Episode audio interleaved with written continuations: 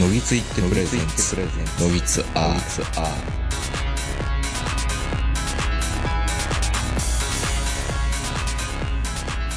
どうも皆さんこんばんは、東横名人です。えー、本日も、えー、東京と長野をつないでスカイプでお届けします。えー、お相手は私、東横名人と今日もこの方です。えー、こんばんは、坂本です。先週はあの、久々にポリンスキーさんに登場いただいて、あのーヘッドセット最強説っていうのをね、うん僕ら唱えられたんですけど、坂本さんのあの、ツイッターに上がっていた緑色のプロゲーマーっぽいあのーヘッドセットを使うことなく今日はそうですね。ちょっと、ちょっとでかいんですよ、あれ。でかいのとやっぱりね、ヘッドホンって僕ら最初の頃ってヘッドホンつけてやってたじゃないですか。はいはいはいはい。ようあんなことやってましたね。汗かくし、ベッタベタなるし、まあでも、ヘッドホンの方がプロっぽいじゃない？プロっぽいですけど、坂本さんってヘッドホンつけて、うんそのウォークマンをこう聞くようなスタイルでなんかうん通学とか通勤とかしてたことってあります？あのね、うん。その名人の世代には分かってもらえないかもしれないですけど。わかりますよ。ウォークマンで出した頃の軽いヘッドホンでしょ、うん。そうそうそうそう。んうんうん、わかるだわかる。からそもそもあの、イヤ、イヤホンっていうのがない時代にウォークマンを買ったんで、うんあのなんか変なスポンジみたいなのがついたあの軽いヘッド。オレンジ色の軽いやつね。うんあれはね、いいとそうそうそう思います。うん。あれ、あれを後ろのポケットに入れて、スケボーか、ローラースケートで学校行きたいとは思ってましたよ。あ、思ってたんでやってはないんだ。やってないよ、そんなことはね。うん。いや、だからヘッヘッドホンは、だから今でも、なんか1980円ぐらいのすごい軽くていい音するやつあるじゃないですか。マツコ、マツコのあの、知らない世界で褒められるような。え？ヘッドホンああいうあの軽いヘッ、あのマツコの知らないヘッドホンの世界っていうのがあって、えまあその中であの、まあ2980円かな、うん。すごいあの、コスパのいいヘッドホンとして、あの、うん、そうそう。ほんで、よくツタヤとかで売ってるやつ、ああいう軽いやつなら全然大丈夫なんですけど、がっつりあの、頭から被るやつ。あれ、アクセサリーですよ、言ったら。しかもあの、なんかあの、反対、反、ちょっと反対向けてあの、片耳だけに当てる的な。ああいう感じのやつには、もちろん昔憧れましたけど、うん。やっぱ、ほら、なんちゅうてもほら、あのね、昔のラジオってすごい長時間収録だったじゃないですか。あれは苦痛ですよ、本当やりやすと。気がつけばイヤホンになってましたからね。だって夜8時頃集合して終わるの次の日の昼とかでしょ、うん。く苦行としか言いようがない。なんかもう、2日目になったら耳が柔道選手みたいになってましたからね。ラジオ耳みたいなねちょっ。となんか潰れて、そうそう、ラジオ耳みたいになってて、なんかもう、それ見ただけで、き君ネネットラジオアスリートみたいなこと言われそうな耳にちょっとなるんで、やめましたよねイヤ。ホン、しかも片耳、そう、片耳のみみたいな。あれ、いつぐらいからあのスタイルになったのか全然もう記憶に覚えてないんですけどね。まあ、どっかのタイミングでやめたんで持ちしょうね。運びに、うん、持ち運び重いし、痛いし、し汗かくし、みたいなう。ん。ええこと何もないし、そもそもヘッドホンいらんのちゃうっていう話になるし、だから、だから。まあ、モニタリングする必要も別にないじゃないんでね。一人ができていれば。そう、だから、あの、本当にネットラジオ初期の頃って、そのマイク一本で3人喋るとか、うん。それか、もう、ダイナミックのマイクの前で、距離は一定間隔に開けておいて、唾を垂らしながら収録するみたいなね。あったあった。昔よ、なんかあのーちょっとでも後ろの方に体勢。勢、やってましたね。体勢が崩れると、うん。なんかあの、蹴られたりとかね。うん 昔は、そうですよね。もっと、もっと、もっと、近づけろみたいなことをよく、あのね、あの、声には出さずに、ジェスチャーでみんなやってましたもんね。ブロックサインをね。そう、マイクから離れるのお前は、みたいな。まあまた、あまあそんの、な中、昔話ですよそんな中。で、ああ、そう、そう、ついつい、ついついもうあのね、老害が、老害が、ネット、ネラジオ老害がね。えそうそうそうそう、もう気をつけないと、あの、またあの、坂本が出てくると何喋ってるか分からんようになるみたいなこと言われてしまうのでえ。いやいやいや、あれは、テンション高まったのが僕らが舞い上がっちゃったんでしょあまりにもドクター・ドルフィンが面白かったから。いや、まあでもね、やっぱりね、うんポリの声がいいからですよ。えらい褒めるな。いやー、やっぱりね、好きなんですよね。ああいう、なんか説得力のある声っていうのが。うん、なぜかね。うんなんかポリが言うたらみんなほんまみたいに聞こ聞こえるやん。うん。意確かに。外とそうでもないと思うんですけど。めったに出ないからですよ。それは。うん希少性でね。で、意外とほら、意外とほら、ね、あの、ちゃんとあの、下調べもしてるのにもか、かかわらず、ちょっとなんかあの、坂本の言うことって、ちょっと嘘800的なところあるじゃないですかそ。んなことないと思いますよ。うん。まなんか、あまあ。なんかちょっとあの、先しっぽい声声なんで、うん、まあやっぱりなんかね、みんなもうちょっとラジオ聞いてるうちに羽毛布団が買いたくなったりする時ってあるじゃないですか。まあ気をつけないとね。はい。まあ、ということで今日は、えー今日はね、えーあのースカイプスカイプでまた収録で、まあ、当面これが続くんでしょうね。自粛が明けないと無理っていうのと、まあ、県境を封鎖するとかしないとか。あれ、した山梨、らええねん。えしたらいいんですよ。山ね山梨県の知事、かっこいいこと言いましたよね。ふむ、道路工事をしてみればどうだろうか、みたいな。うん。これならば、あのーいや、俺はもううん、ありあり。そうそうそう。あれ、全然ありだと思いますよ。うん中央道とね。中央道道路工事するんだ。単純にもう本当にもうあの、もうツイッターでもよう言ってますけど、普通車値上げしたらいいと思いますよ。うんうん1万円とか。そうう。ん。それでも緊急で移動したいんだっていうんであれば、うんもうしょうがないじゃないですか。まあね。うん。うん。でも、そうじゃなくて、ただ単にあの、ちょっとドライブっていう人は出さないでしょ。まあ本当に長野でもね、クラスターがまた東京から帰ってきた人たちで、ほんまに、ほんまにね、長野って、東京から帰ってきた関係者しかいないんですよ、今んとこ。まあどうしようもないですよね、こればっかりはね。みんな東京に行きたがるから。まあお、おそらくもう、絶対に何かしらもう、どうしてもっていう理由があるとは思うんですけども、あるんでしょう。えーでもそこはやっぱり田舎のね、うんああいう空気っていうのがあるじゃないですか、やっぱり。いやーね、でも何がかわいそうかって、単身赴任の人がかわいそうで、で、もう会社の人でもね、単身赴任で来てる人何人もいるんですけど、うんいやー大変だなーと思いながら、坂本さんのこと全然忘れてましたね。単身赴任の人なのにね。そう。はいはい。あれ、身近にいたわ、みたいな。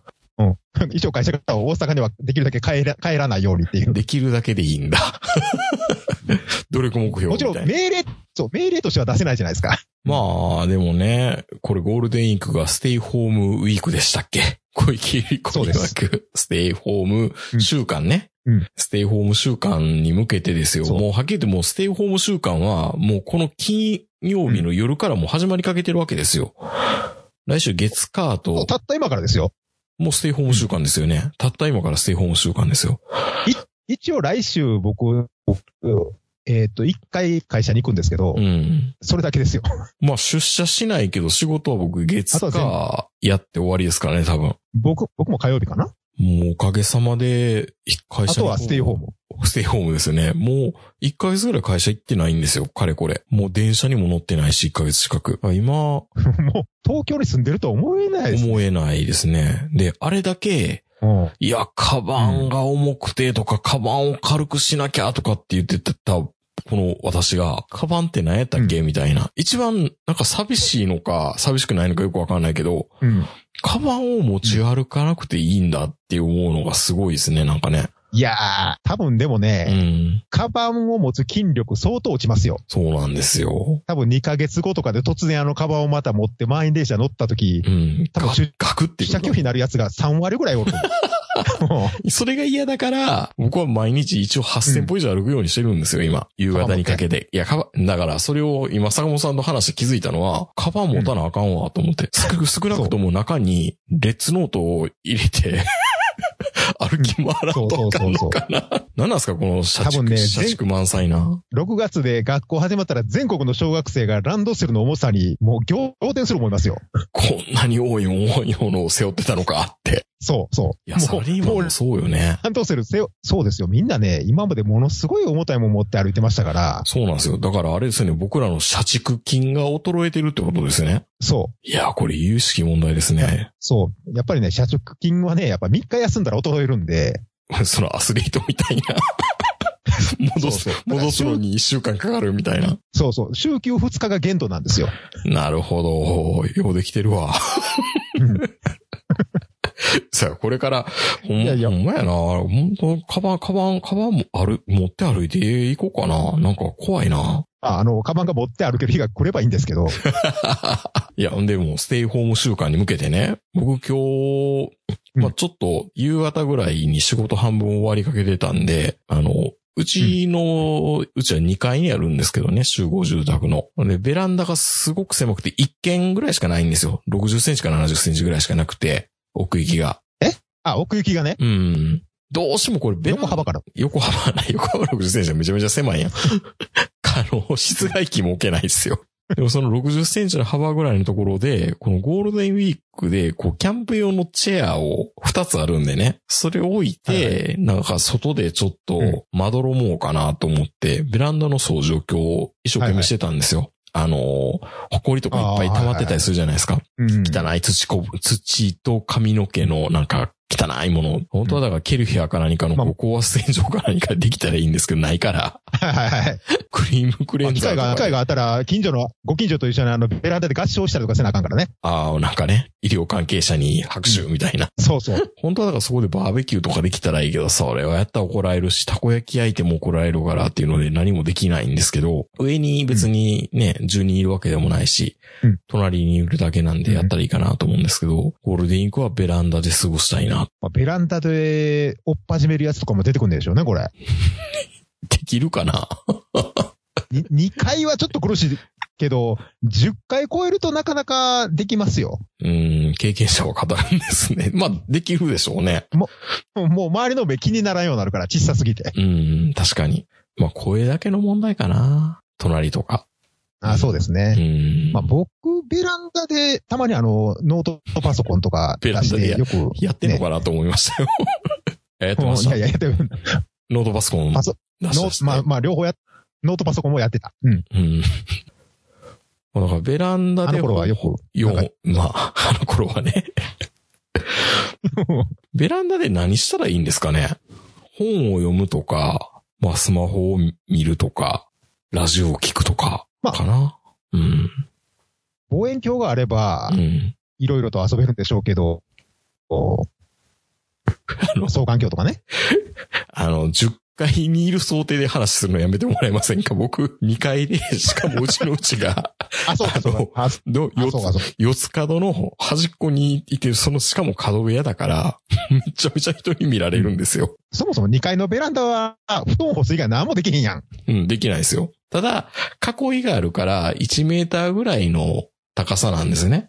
ほとんど遮蔽されてる状態だから、まあ別に、うんまあ、しゃがんどけば大丈夫みたいな感じではあるんで、明日が天気良ければ何かしたいなと思ってるんですけどね。まあ、ホームセンターとか空いてれば、そこでこう、まあ、日曜大工じゃないけど、ちょっとした小物を作ったりとかね。え ?70 センチか60センチの奥行きのベランダで？あ、でもそんなとこでも頑張って椅子作ったりする人いるじゃないですか。ああ、器用な人はね。特にあの、キャン、キャンプ用の小さいローテーブルとかね。はいはいはい、ありますね。ああいうのを作ったりとかする人いますよ。うん。ただまあ、キャンプ用のテーブルを一応、うんまあ、もうギリギリ入るかなと思うんで入れてみて、そこで何するかな、ラジオはできないですからね。そう。結局のところノートパソコン持ち出してみたいうんな。話なんですよね、これ。普段と変われへんやんって。換気のいいところでやってるみたいな。気分が変わるだけ。気分が変わるだけでしょ？多分ね、うん日で飽きるな。2階だとそうですよね。なんかもっと高いとこだったら望遠鏡で、おーこんなことがあったのか、とか、うん、そうそう。発見はあるんですけどね。うん。うんまあ、例えば長野の家だったら、その、まあ、ベランダじゃないけど、庭に出るとやっぱり、ちょっと開放感がありますからね。うん普通に。まあ、あの部屋はありますよね。うん。だから全然外で、あの、テント張ったり、机と椅子出したりとかはしますし。うん。まあ、そもそも長野だったら、外、外でバーベキューやろうが、燻製焼こうが誰も怒らないんですけど。まあ別に、そうですよね。公園でバーベキューもできないですかね、我々は。そうなんですよね。んそこがもう、だから長野の人たちはまあ、まあ、もちろんそのステイホーム習慣なんですけど、みんな普通にステイの庭でバーベキューやってますからね。いいなぁまあ、まあそういう季節ですから。だから今、うちの近所にもでっかい公園があるんですけど、まあ、こう、ね、昼間散歩に行ったりすると、すごいね、公園の管理室からこう優先放送が流れてくるんですよね。そうなんだ。うん。お前ら、コロナやからこんな集まったらダメだろうみたいな。場合によっては閉鎖するかもしれないよみたいな。イタリアかスペインの市長みたいなやつがおるんですね。そう。治安部隊を投入するぞみたいなね。家に、家に帰ってプレステでもやっとけみたいな感じの人たちがそうなんですよ。一生懸命こうアナウンスしてるわけですね。そうなんですよ。なまあ、いさす言いづらさすがにくなってきて。それもないな。いやでもね、半端ないんいや、ですよ。言いづらくなってきてて、公園に行ってると。ずっと言ってる？ずっと言ってる。なんかね、だんだんだんだんその頻度が高まってきてますね。こちらは管理事務所ですお。前に言うて、お前に言うてんねやってい う。そうそう。だからもう、そこまでやるんだったら、閉鎖す、さすればいいじゃないですか。公園はね、でも閉鎖できないんですよ。あの、新宿御苑みたいに囲われてるんじゃなくて、あらゆる方向から入れる公内部の公園なんで、うちの近所は。ああ、そうなんですよね。まあ、まあちょっと頑張ってたこ焼きをベランダで作るぐらいはやってみたいなと思うんですけど。うん。うん。まあ迷惑かな。隣の洗濯物がたこ焼き臭くなるのかな。こんな近いんかいな。まあ言うても 2LDK ですからね、うちの部屋ね。そんな大きくはないんで。やっぱりでも、その長野で自粛ステイホームするのと東京でステイホームするのでは意味が違いますよね、やっぱ。うーん、そうですね。本当に。まあ、うん。まあもう何が辛いって、べ仕事の能率は多分上がってるんですよ、やっぱり。いろんなこと片付いてはいるんだけど、ワンコそばのように、ああ、これもやらなあかん、あれもやらなあかんっていうので、どんどんどんどん課題が増えていくんで、忙しさは全然変わらないっていうのもあるし、うん何が辛いってね、ひ一週間が経つのがものすごく早いんですよ。もう。まあ俺もう今よ、よ、曜日感覚ないけど。曜日感覚ない？それ、うんちゃんとね、大河ドラマ見ないとダメですよ。今もう毎日が日曜日ですから、もう。いやいやいやいやいや。働いてるんでしょ？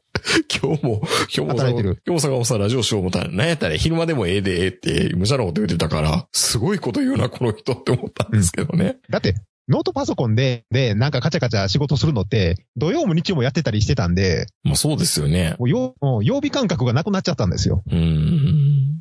ラジオやってたら、金曜日か土曜日かっていう曜日感覚は出ませんか？そう。だからそのためにもやりましょうと。ああ、そういうことなのね。いや、せっかくね、金曜日はラジ,、うんラジオの、ラジオの日という。ラジオの日ね。その海軍カレーみたいな感じで。まあ、まあ、いいですよね。そうなんですよ。船乗ってるとね、曜日感覚なくなるんですよね。だからその金曜日のラジオに合わせて、このネタを熟成していくじゃないですか、水曜日あたりから。あれがいいかな、これがいいかな、みたいな。そうそう。その昔の感覚を今取り戻そうとしてるわけですよ。ああ、なるほどね。ほぼ2週間に一遍ぐらいは、ちゃんとやってた時代ね。あの時は2週間分のネタをこう、1週間前ぐらいからこうね、準備、準備始めてたじゃないですか。で、4時間分の収録をせんとダメですからね。そう。だから、まあ、まあ、まあ今は1時間でいいんでしょうけど、うんまあそれに合わせてこうちょっと体調を整えていく というか、サイクルを作っていくと、なんか曜日感覚が戻ってくるかなっていう。まあ、そういう淡い期待も込めてね。そうそうそう。まあお前、お前のサイクルのためにラジオやってるのかって言われるとこ、まあ全くその通りなんです。ですけど。いや本当に早いから、こう、怖いっていうのと、僕はラジオはね、うん何が辛いかって、更新のための手間がすごいやるんじゃないですか、今って。編集は、やっぱりちょっと手間すごくかかるんですよ、スカイプでやると。こう、喋り。ああ、やっぱりあの山梨で撮ってる時みたいに、山梨で撮ってる時は、まずいとこないかなっていうところで、まあカットするぐらいで、あんまりないんですよ、ほぼ編集の手間って。うんうんうん、で、スカイプってこう喋りな、僕ら喋り慣れてないっていうのもあるから、ついつい言葉と言葉が勝ち合った時にお見合いしちゃうじゃないですか。もう今日も50回ぐらいお見合いしてますおから。見合いしてるでしょ？あの、はい。多分、相撲で言うと、取り直し、取り直しじゃないな。仕切り直しが何回もあるような感じなんで。こん、こんだけ長いことやってんのに、お前ら阿吽の呼吸はないのかって言われるぐらい阿吽の呼吸ないですよね。対面やったらあるんですよ。なんか多分ね、そうやって息あれは何をも息遣いだと思うんです。息遣いがわかるんですよ、多分それって。うん。でね、でしょうね。やたら今編集ソフトが僕は変わったんですよ。うん。前まで Audacity っていうやつやってたのが今アドビの、アドビ CG の中でね、えっ、と、オーディ、 Adobe Audition っていう編集ソフトがあるんですけど、音をこう削るときに範囲指定するじゃないですか、波形を。波形を範囲指定したときに、あの、ループ再生をする機能があるんですよね。だからプレビューをずっとループ再生してくれるんですよ。ほんなら、この、っていう音が、やたら気になるようになるんですよ。声の息遣いの。それまあ先週ポリスキーがひどくて、削 気になるから削りまくってた。あんだけ声を褒めてたのに。でもね、やっぱりね、個体差はあると思うんですよね。あの、ヘッドセットで喋るとそれをすごく拾っちゃうとか。この音。でもやっぱりね、その、スポンジがついてないとか。いやいや、ついてないスペットセットなんか、ずれ落ちるじゃないですか。あ、マイクのポップガードのとこね。うん、ポップが。ああ、あのまあ、あってもなくてもそんな変わんないかもしれないですね。うん、まあでもね、あの、気になり始めると本当気になるんですよ。俺もそうなんですけど削らなきゃってこう、変な使命感が湧いてきて。ああ、職人さんやね。うん。で、それをやってると、あ、多分この、って音で、僕らは、こう、隣に、坂本さんのエステマの隣で喋ってる時は、多分、ってこう、なんか風か何かで感じながら多分喋ってたんだろうなっていうのが、あの体の揺らぎとかね。そう。ほんの少し肩が入るとか、うん。もうそれこそあのーはじめ、はじめの一歩じゃないですけど、ななんかこう、ストレートが来る瞬間がわかるんですよね、やっぱり。隣にいると。そうなんですよ。だからね、いかにこのステイホームでいろんなことをやってると、さっきの言った社畜筋が衰えるとか、っていろんなうん感覚的なものがどんどん鈍ってくるんじゃないかっていうことをちょっと今危機感として覚え出してるんですよ。まあ多分、 Zoom を併用してるネネットラジオの方とかはそこら辺解決してるのかもしれないですね、もう。 Zoom を併用してると何がいいんでしょう個別にあの音が取れるとかっていうことですかね？どういいうや、ことだろう？音と、あの、顔が見えるじゃないですか。もう Skype でやればいいじゃないですか、別に。顔で。あの、坂本さん、スカイプってカメラ使えるのって知ってました？僕のノートパソコンカメラついてないんですもん。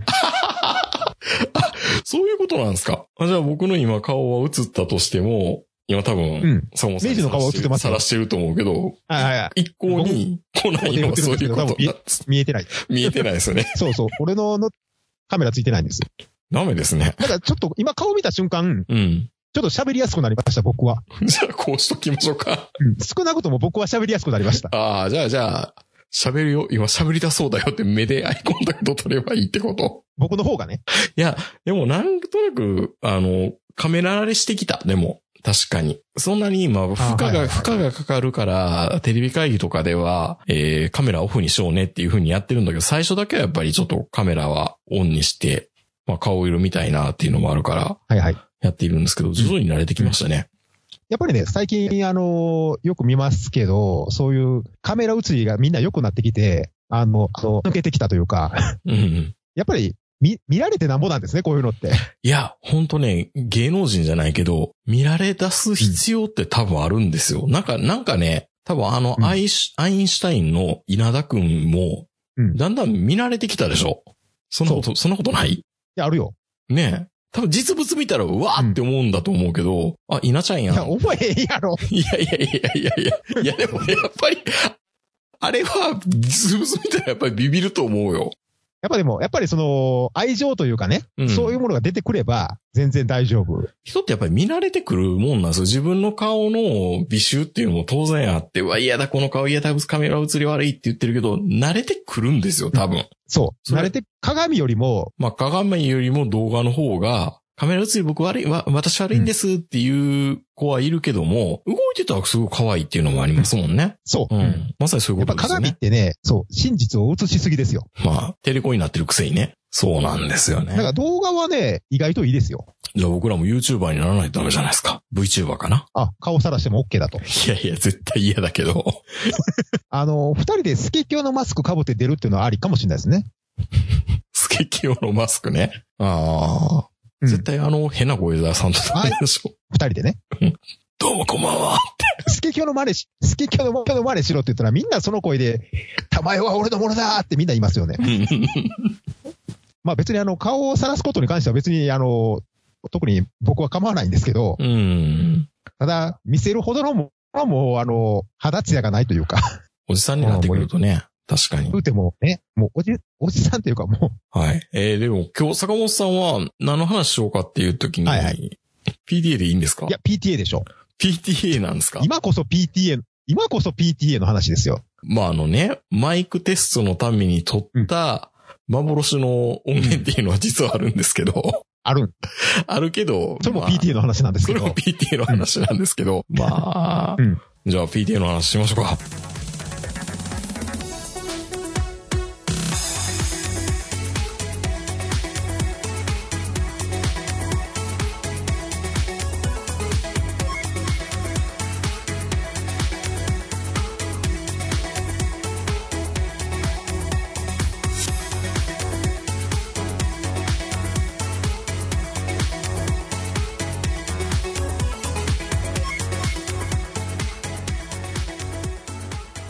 さんが何回も言っている PTA のネタっていうのがあるんですよ。まあ、言わなきゃいけないネタ、あというか喋りたいネタの一つではありますね。長いよ、これ。多分長いよ。いやあの、あ、僕も言ってももう、ネットラジオ歴も10年以上ありますんで、はいはいちゃんと30分以内にまとめてお話しします。あ、体内時計ができてますから、僕も言っても。そう、壮大なネタ振りで、これ蓋開けたら50分くらい喋ってると思うんですけど。まあ、僕がちゃちゃを入れるとそうなっちゃうんでね。で、まあまあ、前置きいいですよ。坂本さんでも、そうそうあの、PTA の役員をしばらくやられたってお話を聞いたんですけど、ソニック君がいつの学年の時にやられたんでしたっけ？6年生ですね。6年の時に役員 PTA 会長になられたと。会長ですよ、会長。ね。自慢じゃないですけど、某、某森森友学園でもやってましたけどね。森友学園、塚本幼稚園でもやってらしたと。まあでもあそこは PTA、PTA っていうのはないですよ。父母会というかね。うーん。幼稚園ですから。で、小学校は公立だったんで、もちろん PTA っていう組織自体ありましたから、うん。もうもちろんそういう役員、役員に立候補とかじゃなくても当たっちゃうんですよ。回ってくるんですよ。だから、学年が、あの、早いうちにやっといた方が楽だよとか、えっ、と、下っ端の役職をこなしてた方がいいよとか、いろんなテクニックは聞くじゃないですか、僕ら。そう。うん。そう、あるんですよね。いろんなテクニックが、まあ PTA の歩き方と言いますか。うん。ただそういうのはなかなか教えてくれないじゃないですか、みんな。そうですよね。なんか風の噂では聞くんだけど。まあそもそも PTA って何ぞやっていう話なんですけど、あの、お子さんを小学生に入れた保護者の方であれば、もう大体お分かりになると思いますけど、まあそういう経験がね、ない方はなかなか PTA っていうとよくわからないけど、まあ大体あの、くたばれ PTA みたいなね。そうう、ん。筒井康隆のね。うん。まあもしくは、大体 AV のところに行くと、ね、あの、PTA 会長もろっていうのがあるんですけど、え？ごめんなさい。僕、結構見ていますけど、PTA 会長ものってあるんですか？ありますよ。その時間が止まれとか、ホテルのマッサージのおばさんが何かいいことしてくれるとか、っていうのと同じぐらいのシリーズ感があるんですか？シリーズ感ありますけど、多分その名人がいる棚は、うん。結構若い子が多いでしょ。もう少しあの奥の方のあの、あマドンナとか熟女コーナーの方行っていただくと、はあ、はあはあはあ、熟熟の方ですね、本当にね。そう、悪ガキどもに侵された PTA 会長シリーズみたいなやつがありますから、え、でも、PTA 会長って基本、男の人のイメージがあるけど、女の人なのね。AV ではね。AV ではね。女性の PTA 会長 AV ではそんないんのかな、いや、います、います、います。あ、いるんだ。少ないですけどね。ん。はいはい。うん。なんでか知らないけど、まあ、地方に行けば行くほど、PTA 会長は男男になりますね、これは。ね、そもそも PTA の組織って説明できます？どんなものかっていうのが。全国 PTA なんとか協議会みたいなのがあるから、なんか、その下部組織なんだろうなと思うんですけど、よくわからないんですよ。どういう命よくわからないでしょ命令系統なのか、そもそも、政教とかだったら、親玉みたいなのがいるんですよね。生活協同組合連合会みたいなものがあって、日政教って言われるような組織があったりして、そこはプライベートブランドを作ってるとか、なんか、総本山みたいなのがあるはずなんですよね。でもよくよく考えたら、例えば、メルパルクホールとか、なんとか学会が持っている会館みたいなのがあったりするじゃないですか。創価学会じゃないよ。創価学会じゃないよ。じゃなくて、なんかいろんな団体が持っているホールみたいなのがあったりするけど、PTA なんとかホールみたいなの聞いたことないから、はい。団体でもないんだろうなっていうので、ちょっと微妙ですよね。確かに。まあ、そもそも、うん。その、上部団体とか株団体っていう概念もないんですよね。本来であれば。そもそも PTA っていつ頃できたかって知ってます？戦後でしょ？もちろん。うん。ペアレント、なんですか？そうペア合ってレント。るじゃないですか。ペアレン PTA。ペアレント、ペアレンツ、親です。うん。で、T は？ティーチャーです。ペアレントティーチャーアソシエーション？そう。保護者と先生の組織。え、でも、先生の要素って PTA 少ないよね、でも。いやいや、そんなことないです。あ、そんなことないんですか？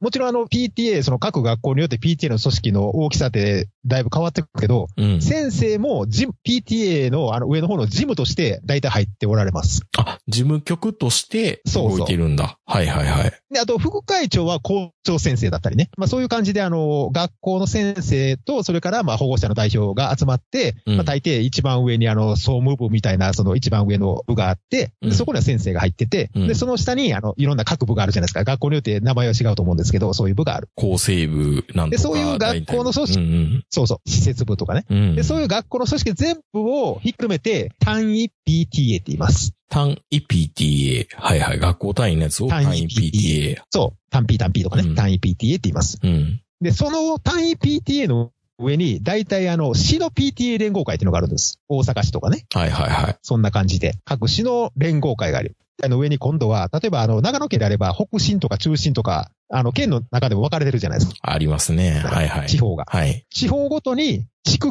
の上に長野県があって、地方協議会っていうのがあるんですよ。長野県があって、ん？じゃあ、じゃあ、ごめんなさい。えーとだからつまり、その長野県単一があり、市があり、えー、長野県にがある。地区があり地、区地区があり、に、その上に、まあ、地方協議会と言われる、その長野県やったり、うん大阪府やったりする地方協議会っていうのがあるんです。うん。で、その地方協議会の上には、全国をブロックに分けた、ブロック PTA 協議会っていうのがある。すごい階層立ってますね。うん。うん。これが、ブロック協議会っていうのが、まあ、近畿だったり、関東だったり、北海道だったりするんですけど、まあ、うん東京は東京で一つの、その、ブロックとしてうん独立してるんですけど、ブロックごとに協議会があって、ようやくその上に公益社団法人日本 PTA 全国協議会っていうのがあるんです。すごい階層ですね。で、問題は、この単位 PTA っていうのは確かね、1947年に、まあ一応あの、まあ諸説ありますけど、GHQ の肝入りでできたと言われてるんですよね。日本に民主主義的な教育をまあ根付かせるためとか、まあいろいろ理由はあったんでしょうけど、うん。GHQ の肝入りでできたとか、まあ実際には、G、GHQ じゃなくて CIE、CIE、連合国最高司令部民間情報部みたいなところうん。から作るように言われてできたのが、どうも単位 PTA らしいんですよ。学校の PTA ってことね。学校単位の。そうそうそうそう、うんまあそもそもアメリカにもあったんでしょうね、この PTA という組織が。学校とペアレンツ、親と一緒に一緒になって学校の行事とか運営をやっていきましょうっていう組織が。で、当初は、あその GHQ というかその最高司令部は、これを全国組織にはするなみたいな立場やったらしいんですよ。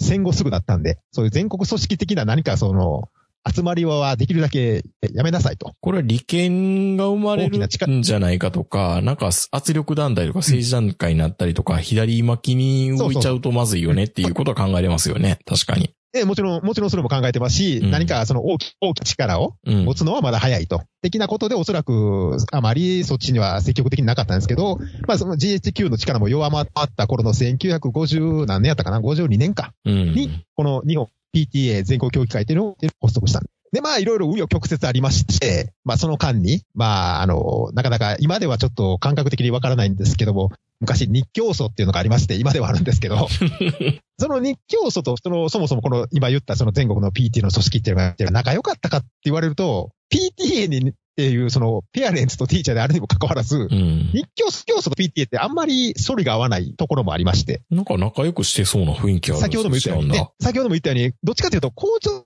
PTA って、校長が PTA 側？で、部下たる教員が日教祖だから、管理側とそ雇用側で分かれちゃうってことなんですね。労働組合側と株主側って言ったらいいのかないわば。う。だから、だからこれも、おそらくその各地方、各学がこれって、まあいろんな事情があったんで、一概には言えないと思うんですけど、うん。なかなか日教祖と PTA っていう関係も微妙なうん。時代があったあったりとか、ずーっとやってきまして、あたかいそのベルマーク運動とかね。あ、あんだけ意味がないって言われてるいろんなものがベルマーク運動ね。そうそう、ベルマーク。特にあの PTA のあの行事の中で最も意味がないと言われてるピベルマークね。今でこそね、ミルクボーイのおかげでちょっとまたあの知名度も上がりましたけど、でもその昔 PTA の活動でベルマークを集めることをご覧なイメージあったでしょあとはバザーとか？そういう時代も経て、で、現在の PTA 置かれてるその状態、立場っていうのが、まあ、ここ数年ずっと言われてるのが、PTA 任意団体問題ですよね。任意団体問題。そう。PTA っていうのはそもそも任意の団体なんですよ。別に誰からも頼まれてないぞってことなんですよね。誰からも頼まれてないし、うんそもそも絶対に入らないといけない組織でもないんです。なのに、小学校に息子さんや娘さん、お子さんが入学すると同時に、大体 PTA 会員に自動的になっちゃってるじゃないですか、今。断る人っているんでしょでも。で、ここ数年ぐらいから、その PTA は任意団体っていうことで、入りませんと。もしくは、まあ入ってたけども、ちょっとおかしいと思うので、退会しますっていう方が徐々に増えてきました。うん。要はしんどいと。うん。なんで PTA のためにお前会社休まなあかんねんと。まあそういう感じですよね。うんもちろん、それは正論だと思って、あの、何も非難するところも何もなくて、本当に PTA っていうのはただの任意の団体。趣味みたいなもんですからね。旗から見たら。そう。まあ ある意味う。そうなんですよね。うん。あの、大義名分がね、子供のためにっていうので、やっぱりみんな断りづらいじゃないですか。うん。まあ僕もそうでしたけど。うん。で、まあ、ね、あのーやっぱり入るときって、まあ、自動的に入ってるんで、ある意味、あの、免許の更新の時の交通安全協会な なんとなく入っちゃう人いっぱいいるでしょ。ね。はいはい。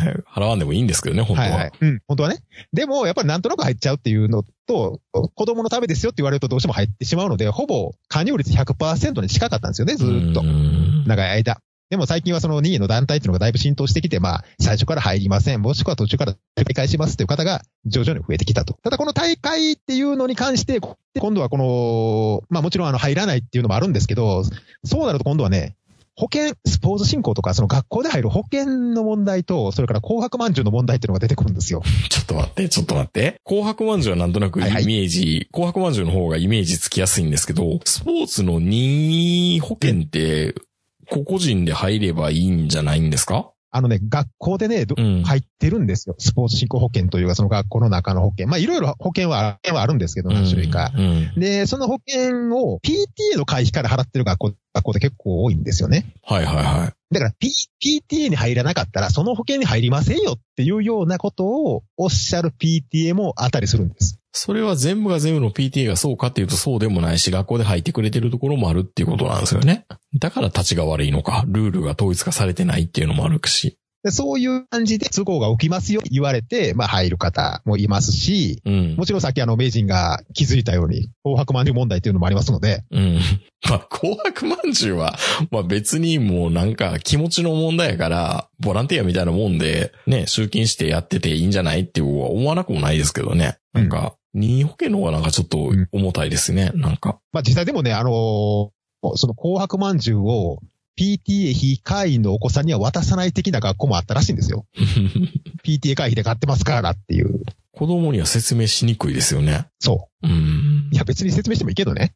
別に説明してもいいし、おお子さんもそこまで紅白まんじゅう食べたいと思ってないでしょうから、重たいし、別にいらんよっていう話なんですけ子ど。供はまあ、僕ら大人からしたら、おお、まんじゅういいなって思うけど、子供からしたら、まんじゅうそこまでして食いたいかっていうと、確かにね。だって、小学校の時紅白まんじゅうって大体帰り道に食って終わりじゃなかったでした。うん。そこまで大層なもんでもなかったんで、まあ、とにかくね、あ PTA っていうのは、まあ、あの、まあ、組織は先ほどの話で大体お分かりになったと思うんですはいはい。今、今現在 PTA を取り巻いてる状態っていうのが、まあ、しっちゃかめっちゃちゃかとまでは言わないんですけど、その人気団体であるっていうことで、うん。そもそも PTA 入らないっていう人たちね、もしくは大会したいっていう人たちと、いや、PTA は必必要ですよと。うん。意外と役員とかやってみると楽しいですよっていう人たちと、うん。で、もっと、まあ、あの、先鋭的というか、あの、そもそも PTA なんかいらんやろっていう人たち、まあ、いろいろこう混じってまして、うん。おそらく最大派閥は僕みたいに、とりあえず2年間我慢しようっていうやつがほとんどやと思うんですけど、話が過ぎ去るのを待とうみたいなね。早い目に軽,、うん軽い役やっとけばいいよっていうのはそういうことなんでしょうね。そうそうそうそうそう。んまあそういうのを、あの、全部、こう、今、今、入り混じってる状態。しかも今、その、各、そういう人たち全員がツイッターっていう武器を持ってます。おでー。だからもう PTA で検索すると、どういう世界が広がってるのか、大体分かっていただけると思うんですけど、そうなんだ。なかなか、うん、なかなかなかね、結構きついもんがありますよ、これは。PTA 役員でいっぱい出てくるんですかね。山ほど出てきますね。で、PTA 大会とかでこう検索すると、うん。うん。おそらくその大会に関する先鋭的な意見がたくさん出てくると思いますよ。ああ。今僕が見てたのは、公立幼稚園 PTA の資料が送られてきて、快速に加入が2とか大会できるとか書いてなくて、これツイッターで知ってるやつ、あと先生も会費払支払うの初めて知った。PTA って書いてますね。そう、先生も払う。山ほど出てきますから。せ先生も払うの ?PTA の会費。そう。まあ PTA 会員やからね。まあ、ペアレンツ・ティーチャー・アソシエーションだからね。まあ、2団体だからね。仕方ないかもね。ただこれね、ただ、だいたい PTA の会費って、まあおそらくその学校によって違うと思うんです。ですけど、だいたい1人1000円から2000円ぐらいだと思うんですよ。月。だからまあ1000人いれば、いや、1年間。あ、1年間？いや、全然安いじゃないですか。いや、それ安いけど、安いけどや。だって、任意団体ですから。2団体だって、だって Apple Music よりもい安いよ。Apple Music の12分の1ですよ。いや、それやったら10倍払うから Apple Music 選ぶやろ。はいはい。で、まあ1000人集まると大体200万ぐらいかな。うん。その、もちろんあの学校の規模によって全然違うんですけど、うん。まあそれが大体 PTA の予算じゃないですか。うん。で、その中から、おそらくね、10万円ぐらいね、上納金払うんです。あ、上部団体に、上部団体に。見かしめ料としていろいろね、吸い上げなんかね。そう、払っていくわけですよ。だから単位 PT の予算って200 200万って言うたら、そんなに多くないでしょうん。学校の予算として見れば。うん。大したことないですね。全国の単位 PT から集めた10万円って多分上部団体はかなりのもんやと思うんですよね。確かに。でも PTA なんとかビルみたいなの見たことないじゃないですか。で、いつも何に使ってんのかなって思うんですけど、僕は。うん。うん。まあもちろんね、あの、ちゃんとあの、経理というかそういうのは、あの、ガラス張りにされてると思うんですよ。されてると思うんですけど、じゃあ、この非常事態、うん。今現在新型コロナウイルスがこれだけ蔓延してて子供たちに登校させるかどうか、学校休校して大変な目に遭ってる時に、今は僕はあの、公益社団法人日本 PTA 全国協議会のホームページを見てるんですけども、僕見てます。お知らせっていう、っていうページがあるじゃないですか。はいはい。お知らせ。あ、でも最新のお知らせ。せが3月24日。令和2年度、た楽しい子育て全国キャンペーン。産業士募集について。産業士を募集してますよ、全国 PT。働いてくれよ。この非常時にうん、最新のお知らせがこれですよ。うん。まあもちろんそのコロナについては3月の2日に感染症に伴う対応についてて3月の2日には出てるんですけど、うん。これね、他のとこで多分、あの、いろんなお知らせ出てるし、いっぱい動いてはるとは思います。思いますけども、肝心のホームページのお指針がこれなんですよ。あらー、もうちょっと働いてほしいですね。僕、いや、本当にね、あのね、おそらくね、今、日本全国のあのーお子さんをお持ちの保護者の方って、すごい不安でいっぱいじゃないですか。学校休校だったりするのに、うん登校日設定されて学校に宿題取りに来いとか言われてるわけじゃないですか。うんそんな中で、や、やっぱりあのー PTA 全国協議会っていうせっかくね、上の金を収めてるあの、上部組織があるんであれば、何らかしらのそのメッセージを出すなり、今こそその上の金、今年なんかイベントほとんど中止でしょ全国のその総会なりなんなりいろんなイベント中止なんだから、それでこう、マスクをどっかからかき集めてきましたぐらいのね。それやってほしいですね、うん確かにね。なん、なんかしらのな、メッセージはやっぱり出すべきだと思うし、この非常時にそのメッセージが出せないんであれば、僕は全国協議会は必要ないと思いますね。確かに。で、実は、先ほど僕 PTA は任意の団体って言ったじゃないですか。全国協議会も任意の団体なんですよ、これ。だから、この単位 PTA は脱退してもいいんです。独立 PT になるってことですか？そう。これね、全国でほとんどないんですけど、確か、うんあの、どこか、岐阜かどうか忘れましたけど、インディーズ PTA は。実際脱退してる P、そう。そういう PT もあるんですよ。うん。実際脱退してるところが。まあ、あと、上納金払えませんっていう PT もあるんですけど。いや、でもね、本当にね、今回のこの、このホームページ見る限りは、全国の単位 PT は脱退してもいいんじゃないのってちょっと思いましたね、デー。タ楽ではね。うんこの何のメッセージも出さないのであればね、ほとんど、おそらく今、各全国の単位 PTA の会長さんとか役員さんは、もの、ものすごく不安やったり、心痛めてたりとかして、一生懸命いろんなことをやってると思うんですよ。うんお。そらく今、日本全国の PTA 総会、全部中止になってますからね、これ。それ、良かったっていう思ってる人もいないんですかね？おそらく、おそらく9割9分良かったと思ってます。これはね、あのね、こ声を大きくして言えないから、ちょっとなかなか言いづらいんですけど、まあ、代わりに僕が言いますけど、うん。言って言って。今年ね、この今まで PTA の行事、まあ総会であったりとかいろんなものありますよね。まあ餅つき大学とかその学校によって違うんですけど、うん。もうそれによってみんな疲弊してるわけですよ。PTA の会の人たちって。うん。まあ普通、通常運転、でもおそらく、、おそらく今年ほとんど中止になると思います。特にあの食べ物関係もそうですし、まあ、あの総会とか全員が集まるようなやつは全部。新型コロナウイルス拡大防止のため、うんぬんっていう文章をコピペでひたすらこのワードを作っていけばうん、仕事が済むっていう夢のような、ボーナスタイムじゃないですか？役員からしたら。そう、いやだからそういう、そういう言い方する、なかなか言えないんだけど、うん言えないんだけど、全国の PTA 関係者にとると、今年は本当に最大の転換期なんですよ。当たり年だと。いや、だから当たりとか言ったらダメなんだけど。転換期って、そりゃね、あの、僕は、あの、コロナのこの騒動っていろんな働き方改革一気に進むから、ある意味黒船だったよって思うんですけど、いや PTA に対してもうん、これいらんじゃねっていう話になるってこと？うん、そう。もうまさしく、あの、太平のみたいな話ですよ、これ。たった支配で夜もね、眠れずみたいな話なんですよ、これ。じゃあ PTA そのものなくてもよかったじゃんって話になるのかな？そう。だとすると、ツイッターでは大体そういう意見が今度は出てくるじゃないですか。うん。まあそもそもこれ昔から言われてることなんですよ。あの、単位ピ、あの、任意をまあ今まで強制みたいなの入ってたけど、任意団体にしたら、入る人がなくなると。入る人がなくなったらどうするんだっていう意見が出ますよね。じゃあ今度反対派から。そうすると、大抵、その、そういう人たちが言うのは、じゃあそういう行事や仕事はもうやめたらいいんちゃうのと。そうですね。おっしゃる通りでございますよ。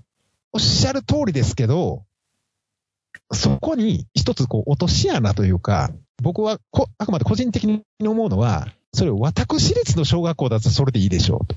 うん。まあまあ、うん学校が何とかしてくれるだろうと思いますよね、私学は。僕もあの、子供、滋賀の中学校に行かせてたんで、まあある程度高い学費を払ってるわけじゃないですか、入学金とか。うん。そうすると、あの、いや、そういうことは学校の方でしてくださいって言ったら、学校の方もそうですよね、わかりましたっていう感じで全部やってくれるわけですよ。それだけのお金を払ってるんで。うん。でも、公立の小学校や中学校は、そもそもほとんど払ってないですよね。うん。給食費と学年費ぐらいのもんですわ。入学金も授業料も特にね、そんなものすごい金額を払ってるわけじゃない。そういう公立の学校に対して、なんとなくですけど、そういうその私立の保護者と同じような消費者目線を持って公立の学校に当たるのは、そこはちょっと違うんじゃないのかなと思うんですよね。でもやっぱりね、公立の施設なので、やっぱサービスは最低限しかやっぱりできないじゃないですかうん。うんうんもちろんね、その PTA の、例えばその、行事というか、その運営の中に、例えば、あの、朝、冬の朝から、その信号のところで旗を持つ当番が回ってきたとししましょうよ。緑のおじさん的なね、集団登校の、で、そういう、で、例えばそういうのを、まあ、やっぱり、その、負担に思う方っていっぱいおられるじゃないですか。っていうか、うんほとんどの人は負担に思ってるんですけど、うん。で、それに対して、やりたい人がやればいいんじゃないのっていう意見を出してしまうとですね、何も成り立たなくなっていくじゃないですか、いろんなことが。うん。もちろんそれがね、あの、そういう人からすると、いや、そういうのをやり、あの、でき、みんなできるって言うんだったら学校側がガードマン雇えばいいじゃないっていう話になっちゃうんですけど、うん。最後は。うん。でも、そんな予算ないですよね。ないですね。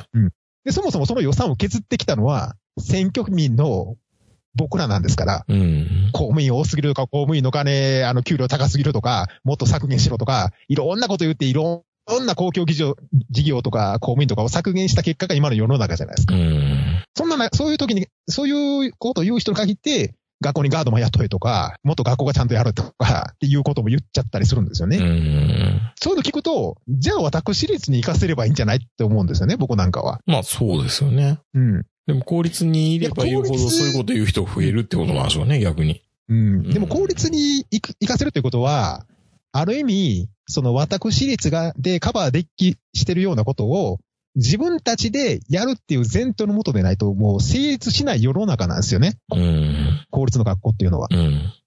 うん。そこまでの予算がないから、行政には。うん。だから、あの、も僕はあの PTA なんかいらんのちゃうかなって思ってた方なんですけど、うん。今でもちょっと思ってますけど、それは今までの枠組みとか今までの制度とか今までの成り立ちの PTA は必要ないと思ってるだけであって、このコロナ以降では、その、あら、新たなこの枠組みの PTA っていうのは必要になってくるやろうなとも、は思ってるんです。うん。学校が補いきれないところをやっぱりカバーする必要が出てくるってことですよね。そ非常時みたいなところは。う。来るんですよ。ただそれをこの、まあ、任意の団体っていう、その PTA のその成り立ちで、あの、任意の団体だから入る必要もないし、私は大会します。うん。で、大会させてくれないひどいっていう人たちと、それから、あの、まあ、PTA 必要ですよ。PT やったら意外と正しいですし、っていう人たちは、大体、まあ、溝が深い言葉あるんですけど、うん。大体みんな同じこと言うんですよ。その、PTA に関わりたくないっていう人は、ほとんどの人が、ほとんどの人が言ってるかどうかは別として、やりたい人がやればいいっていうのがスタンスなんですよね。うん。うん。まあまあまあ。で、PT やってる人人たちは、PTA の会員とか PTA に関わらないのはずるいって言うんですよ、みんな。うん。私たちだけが仕事やってるのに、あの人らはやってないずるいって言うんですよね。ね、ただのリーダーって話ですからね。そう。このずるいと、やりたい人がやればいいっていうのがもう本当に相入れない言葉で、うん。この、これ、この言葉を言い合ってる限り、こう永遠に、その、さっき言ったような新しい PT の枠組みっていうのはなかなか、まあできないなとは思ってるんですけども、でもどの道この道、日本の人口って減っていくわけですし、うん。もう高度成長期なんか来ないのみんな知ってるじゃないですか。うん。これから先、学校に予算が増えるなんてことありえないですよ。うん。ってなると、やっぱり公立の学校って、やっぱりある程度みんなで支えないともう立ち行かなくなってくるという目に見えてるじゃないですか、もう。じゃあ、そんなもん、地域の年寄りのおじいちゃんとかおばあちゃんとかやってくれたらいいんじゃないですか、みたいなことを言う人も多分出てくるんでしょうね。で、実際うん、それがうまくいってる学校もたくさんあるんですよ。うん。地域社会と一緒になるっていうね。最近、そうそうそう。うん。そこがまたね、あの、同じ PTA の問題でも都会の PTA 問題と田舎の PTA 問題の最大の違いがそこで、うん。まあ、名人のいた南大阪だったら僕のいたその大阪市内の小学校とはまた違うと思うんで一緒にはできないんですけど、うん例えば大阪の小学校で自分たちの学校っていう風な意識を持ってる住民ってほとんどいないんですよ。ああ、なるほどね。うん。なんかわからんでもない大ですね。大阪で、大阪でそれを持ってるのはおそらく北野高校とか天王寺みたいな名門の高校うん。ああいうとことか昔からあるその私立の学校とかうん。そういうとこであれば、おそらく地域の人たちも自分たちの学校ということで、その学校を支えたら応援しようっていう、そういう意識はあるんでしょうけど、うんおそらく都会の学校にほとんどないですよ。名門の学校以外は。でも長野に来て思ったのが、長野の人たちって自分たちの学校にすごい愛着と、その誇りみたいなのがあるんですよね。で、なんでかなって思ってその成り立ちを調べると、どうやら、向こうの町にできたんだから我が町にも欲しいとか、向こう村に小学校ができたんだから我が村にも小学校を作ろうって言って、その地域で作ったのが学校なんですよね。ああ、成り立ちが違うんだ。都会の学校っていうのはただの行政の施設ですけど、うん。地方とか田舎にとっては小学校っていうのは文化の象徴なんですよ、あれ。クラブチームみたいなもんなんですね、要はね。そうなんですよ、そうなんですよ。うん J、まあ、その、さすがに J リーグの一部とは言わないですけど、ですけど小学校だから J の3部ぐらいな感じ。だ なるほど、なるほど。それでも大事ですよね。からそういうとこなんで、うん。そういうとこなんで、なおさらその PTA 活動っていうのが、周りからのプレッシャーが大きいんですよ、都会と違って。だからそのいろんな行事も、都会であれば簡単にやめたらええやん、そんなんって言ってやめられるんですけど、うん。田舎だとこれがなかなかやめられないんですよ。そう、今まで代々続いてた毎年楽しみにしてる。おじいちゃんおばあちゃんもいるかもしれないしね。そう、おじいちゃんおばあちゃんがいるからね。楽しみにしてるんですよ。毎年のここで作ってくれるお蕎麦みたいな。都会には都会の PTA の良さがあるし、田舎には田舎の PTA の良さがあるんですけど、だからそれをね、同一でなかなかね、議論するのは難しいです。ツイッター上では一緒くたになっちゃってますけど、ちょっと待ってください。あの、都会の PTA の良さが一切僕、坂本さんの言葉から伝わってこないんですけど、何がいいところがあったんですか？都会の PTA の良さはね、うん。あの、そもそもが PTA の、そのスタッフの数が少ない。その地域に根ざした行事がないので、負担もそのそもそも田舎ほどはないんですよ。まあ、大規模じゃないっていうことか。そう。ああ。それと、さっき言ったような、例えば行事をやめるみたいな話がなった時に、その OB とか地域の年寄りからの横やりが入らない。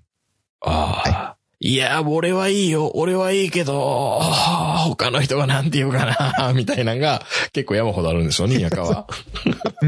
で、都会だと結構ほら、ね、あのーが繋がってる親族が周りでそんなに少なかったりするじゃないですかう。ん。しがらみがないから、けどうん、行事がコンパクトっていうよね。うんそうそうはいはいはい。いろいろあの、改善しやすいですよ。うん都会の PTA っていうのは。それをね、同じやり方をその田舎で持ってこ来て、田舎の PTA を改革しようとすると、大失敗しますよね、やっぱり。まあでも、あのー先ほどからちょっとまあ、あの、不謹慎な言い方であれですけど、やっぱり、黒船が来てるわけですから、今年は。おそらくもう今年はほとんどの行事が中止になると思うんですよ。うん、まあ今のところ運動会は予定通りやると思いますけど、うんで。もその運動会ですらわからないですよね。ということは今年、今年に限っては、やめることは簡単なんですよ。まあ簡単というかやめざるを得ないですけど、まあだから、あのーただ難しいですね。継続性がないから、改善しようにも2年で終わっちゃうんじゃないですか？そう。あのね、下手したら1年なんうん。ですよ。人気って。でも、これは、今までは、1年ごとだったんで、みんなもう、経験がないもんやから、毎年毎年新しい人が大変な思いしながら続けてきた PTA 活動が、ここの、今年に限って言うと、いい方のメリットになります。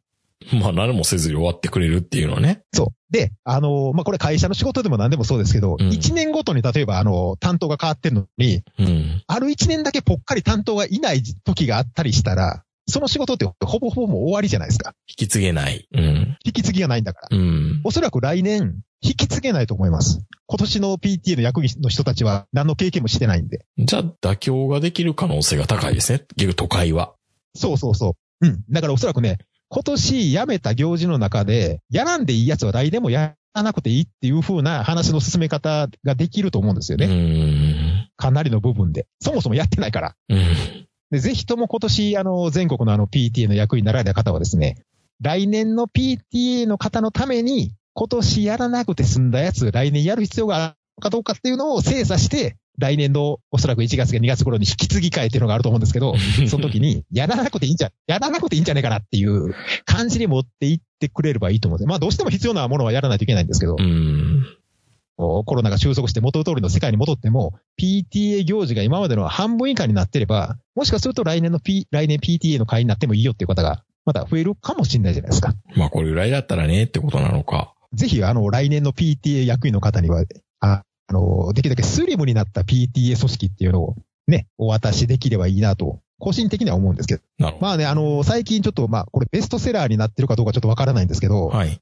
東京、東京の名門中学校のあの校長先生、工藤さんという方が書いたあの、学校の当たり前をやめたっていう本が今出てるんですよ。杉並の、なんか学校の先生、校長とかそうなんですか？なんかよく出てきそうな。えー、杉な、杉並だったかな？え、えっ、と。まあ目の前にあるんですけど。えっと。てか、や今日読んだとこなんです。はい。な、なんてタイトルでしたっけ？えっとね、学校の当たり前をやめた。学校。千代田区、えー、工事町？麹町。はい。あ、よくニュース出てますね。うん、麹町中学、うん。ここの学校はね、一応 PTA もあるんですけど、うん。PTA 以外にもう一つ、まあ地域の支援本部みたいな、学校運営協議会っていうのを作ってまして、うん。で、その協議会と一緒に、まあ、あの、学校を運営するっていうことで、あの、コミュニティスクールっていうのに指定されてるんですけど、ここの学校はなんかあの、クラスもなければ、宿題も一切ないっていう、でも名門なんですよね、ここ。いやー、あのね、それをね、見るたびにね、僕はざらついてるんですよ。その、麹町のね、小学校か中学校のやつ を見ると、あのね、はいはい日本で一番地価が高い、千代田区うんの小学校なんか、民度が高いに決まってるじゃないですか。で、周囲に支えてくれる地域の支援本部みたいなところもお金持ちしかいないじゃないですか。で、先ほど言ったように、あの、その学校で運営協議会っていうのもあるんですよ、これ。それは歴史もあるだろうし、日本の中心たるところの学校ですから、皆さん誇りに思ってらっしゃると思いますし、ええおそらくこの学校には、その、やりたい人がやったらええんちゃうんっていう人の方がもしかすると少ないかもしれない。まあ、いや、まあ、やらなきゃね、みたいな。うん。うん。でもまあ、もちろんね、大阪でもそういう学校はもちろんあると思うんですよ。でもまあ、こういう風な関心の中学校もあったりはするんですよね。うんこの、みな、いろんなその、周りの大人が手を貸して、その学校を盛り立てる。まあもちろんね、先ほど言ったようにその、まあ、地価も高い限りは民度も高いっていう話もあるんですけど、うん。PTA 任意団体から入らないから民度が低いとは言ってないんですよ。もちろんあの、入らないという選択も、入るっていう選択も、両方とも別にあの、どっちが民度が高いっていう問題でもないんですけど、うん。まあでも、まあそうですね。やっぱり PTA っていうのは、やっぱ嫌、もう一番最初に言ったように、まあ嫌われ者の象徴みたいなとこあるじゃないですか。うん。でも、いらないかって言われると、そんな簡単な問題でもないんですよね。場所によれば。金で解決するっていううんだからまあ方向もあるんですけどね、本当はね。いろんなこと。もちろんあります。PTA の会費が1年間に例えば2万でいいって言うんであれば、KB も雇えますし、うん。例えばそういうあのバザーも全部、あの、本物のプロの人も呼べますし、うん。全部金で解決できますね。だからよくあの、ベルマーク集めるときに、その分金払うからベルマークなんかやめろみたいなことよう言ってたじゃないですかう。ん。うん。まあ、それと一緒ですよ。ホリエモンが PTA とかにいたら絶対そう言いますよね。無駄な、無駄なことはするな。バカじゃないかなって思って。いや、確かにね、確かにね、あの、バカじゃないかなと思いますよ。思いますし、PT の活動のほとんどでバカじゃないかなって思うんですけど、もうホリエモンあたりはね、あの、最近ラップとかをやってるんですよ。CD も出してたりするんですけど、ホリエモンの曲って YouTube で多分あると思うから見てほしいんですけど、あの、電、仕事で電話をかけてくるやつって最低だよねっていうラップの曲をホリエモンは CD デビューしてるんで、うん。人の時間を奪って何が楽しいの？みたいな感じで、ラップで歌ってるんですけど。うーん、まあ、ベルマークはやっぱいらんな。まあ、もちろんあの、ベルマークが必要だ、やった時代もあるんですよ。だからそれに関しては全然否定もしないです。どうせまだあれでしょ？あれ今の、ペットボトルのキャップとか集めてたりするんでしょ？はい。はい。あの、は輸送費の方が高いっていうペットボトルの蓋の、よくわからない資源？リサイクル？集め？あれは、ペットボトルの蓋を運んでるんじゃなくて、みんなの真心を運んでるんです。形式的なあれですね。うん。うん。そうとでも言わないと。僕はあれがお金に見えて仕方がないんですよ。ペットボトルのいや、お金、お金なんですけど。お金ですもん。お金やん。あれ本当にね、まあ、あれやり続けるのはあれいいかもね。あの、現実見せて、実はこの終始いろいろ考えると、無駄なことしてるんだよっていうのを子供に植え付けさせるっていうのは、なんか、ちゃんと計算のできるいい子供が育つから、あの取り組みはやっといた方がいいかもね。実はこれ無駄な象徴なんだよって。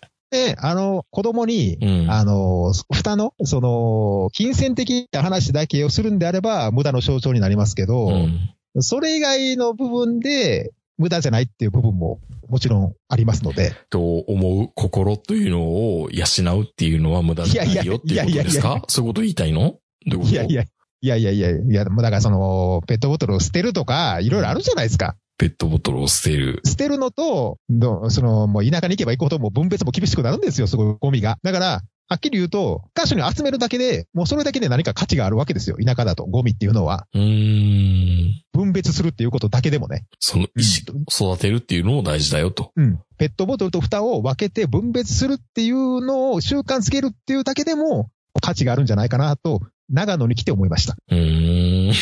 長野に来るまで思わなかったってことですね。全然思いませんでしたね。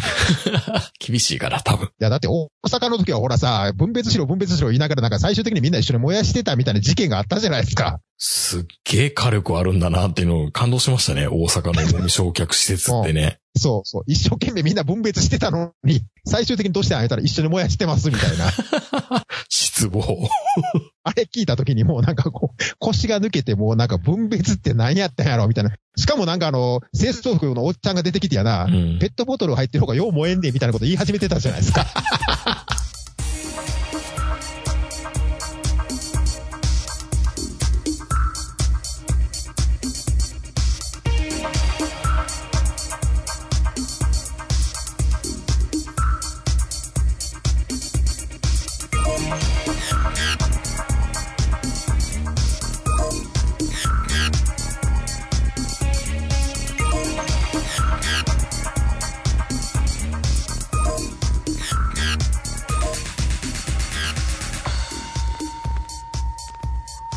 もそもそも坂本さんのこの PTA の話した時に前も聞いてたんですけど、この2団体で、こう、連絡網を作ることすら、まかにならんっていうことを言うじゃないですか。あれで学校からリストはもらえないんですか、だから、あの、個人情報の法律が厳しくなって、学校は一切そういうのは出さなくなったんです。学校で、なんか、チェックボックスにチェック入れて、えー PTA にはうん供給するよ、うんいい？みたいなことを同意取ればダメなんですか？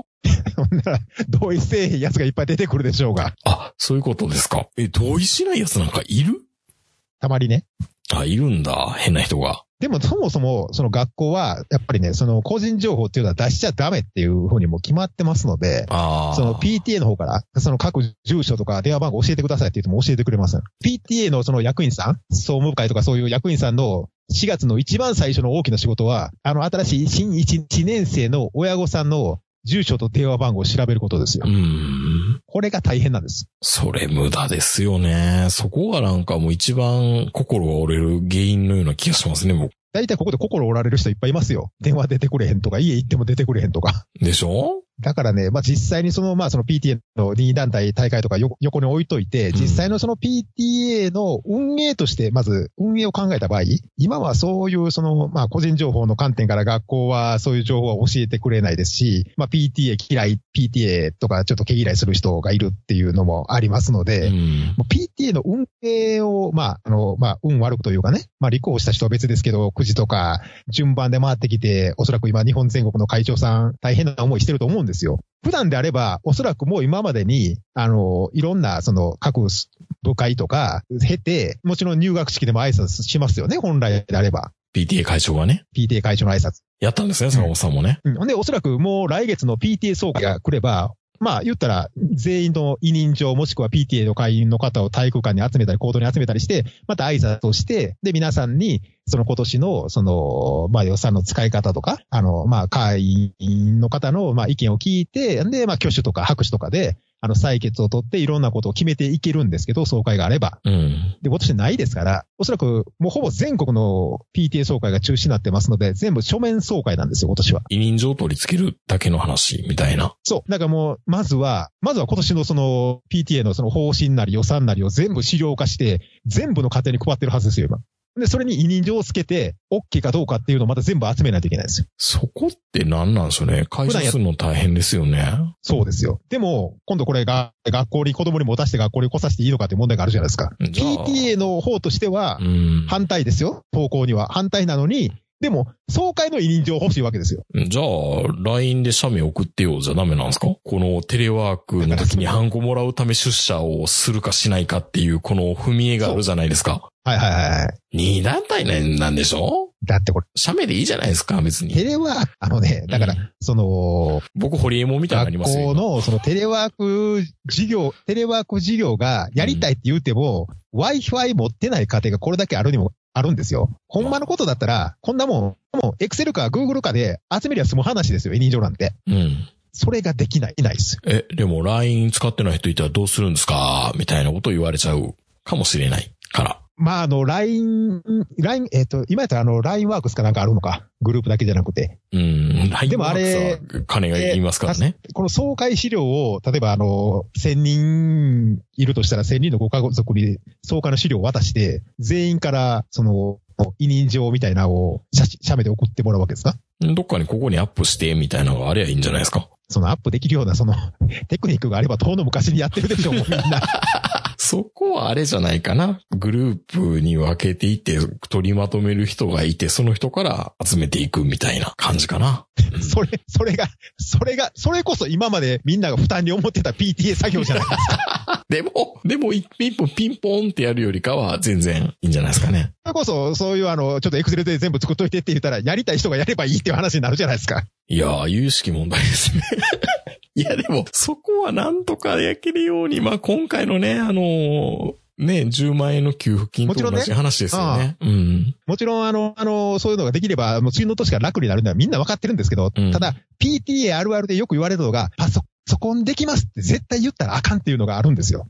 あ、パソコン博士って思われると全部やらされるんだ。あもうワードからエクセルから全部、全部作らないといけなくなります。あ、僕よくわかんないんですよね。って言っとかないと。俺なんかあの、大阪に住んでる時にあの、自分の部屋にあの、パソコンを持ち運ぶ姿を見ら見られただけでそうなりましたからね。ちょっと、どこの、どこの、どこのい田舎で田舎っていうか、未開の地下っていう感じですね。全然でもね。うん。全然知らん、まあもちろん同じ学校で全然知らん人から、あの、インターネットに繋がらないんですけど、みたいなこと言われて。ちょっと、ちょっと待って、カンボジアかどっか、なんか、坂本さん、ポルポト政権下では殺されるタイプみたいな感じですね、今話聞いてると。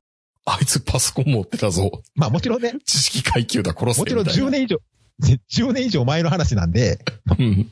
まあもちろんね、あの、今とはちょっと違うかもわかんないですけど、ただ、今の方がパソコン持ってる家庭少ないですよ。まあ、スマホベースでしょうね。はい。だから、その、エクセルとワードが使えるっていうこと自体がもうちょっと、昔より難しくなってる可能性もありますね。ちょっと待って、普段みんな仕事で何してるのって感じですよね、でも。いや、だから、お父さんとかであれば大丈夫です。ああ、まあ、お母さんがやると、でも、みんなスマホは持ってますけどう、ん。エクセル使える人って、特に田舎に行くとなかなか、やっぱり、えそんえそんな簡単ではない。うんそんな中、その明治のようにね、うん。あの、ネット使って全部投票すればいいればいいじゃん。ホームページにアップすればいいじゃんって言うけど、じゃあホームページ誰が作んねんって話になるじゃないですか。そう。しかも、総会は待ってくれないですからね。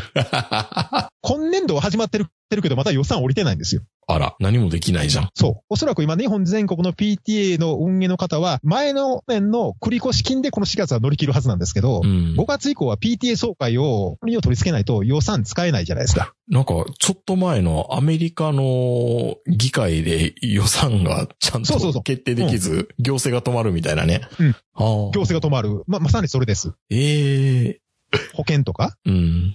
例えば、あの、まあ、これ学校によって違うと思いますけど、例えばあの、講座振り替えとかやってる学校であれば、その講座が振り替えのシステム料、システム料は誰が持ってんのとか、いろいろちょっと複雑に入り組んでる学校があると思うんですうよ。ん。予算が下りないと、いろいろと困ってくる学校っていうのはやっぱ出てくるんですよね、これが。だもんで、やっぱりその PTA 総会っていうのは書面であろうと何であろうとなんとか乗り越えないといけないし、もうそもそも5月が目の前なんで、うんも。ちろん4月中に総会、総会やってるとこもありますから、今からホームページ作ってる時間もなければ、会員全部に LINE を教える時間もないもないし、そもそも住所も何も分かれへんのに LINE を教えてくれるわけないでしょ。LINE だけで教えてくる。まあでも LINE の方がそう、ハードル高いよな。ね。LINE 教えてもらえる中にあんねやったら、お前、そもそもお前、家まで行ってるから。まあ、ステアカウントみたいなもんがありゃいいんですけどね。だって電話番号もわからわからないですよ。意外と電話番号わからない、住んでるとこわからない、誰かわからない人、しかも LINE で、LINE に出てくるのが、ノギツ R とか出てきたら、誰やお前って話でしょ、これ。いや、だから、LINE も、そうですね。LINE の場合は、ちゃんと本名で書いてる人少ないですからね。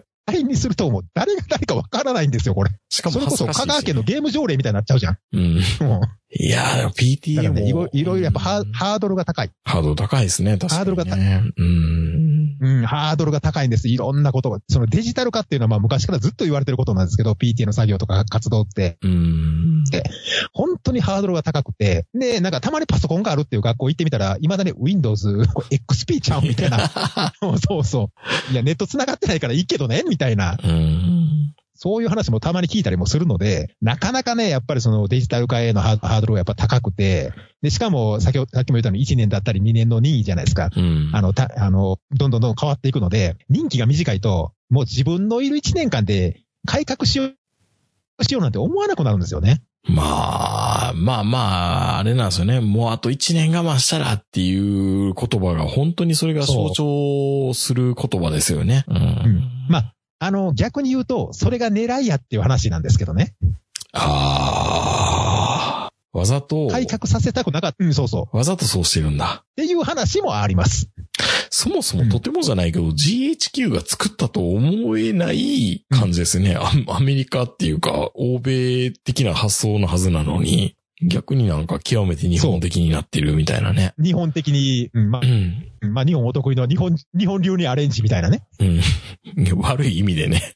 本来、アメリカとしたら、その、戦後教育というかね、戦前のあの教育を戦後教育に変えるために、ために、あの、PTA という組織、第三者的な組織を置いて、民主的な教育を根付かせようっていうっていうのが PTA の本来の狙いだったと思うんですよ。うん。それが今や、全く意味がない。意義がないことはないんでしょうけど、まあ、こ今、こういう、その、会員の皆様に負担をかけるだけの団体にちょっとなり下がってしまった的なところはありますよね、やっぱりね。まあ僕は金で解決したいな。まあもうまあもちろんだから、あの、全員、全員が、例えば10万出してくれたら、うん。何もかも解決するでしょ。ねうん。あの、一回小学校行かれた、行かれたらわかりますけど、本当に給食費払わない親いるんですよ。うん。うん。もう、だってね、僕ね、小学校の体育館館で、ここでその言葉聞くっていうような感じで、関係あれへんって聞いたことありますもん。そう書い。関係あるやろって。そうそうそう。関係ある。あるやん。関係あるから座ってんやろって、思わず突っ込みたくなるような言葉言う人いますからね。辛いな。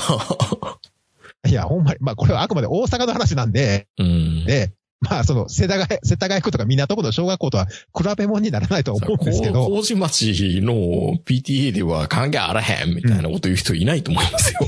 一人、一人もおらへんでしょ。絶対。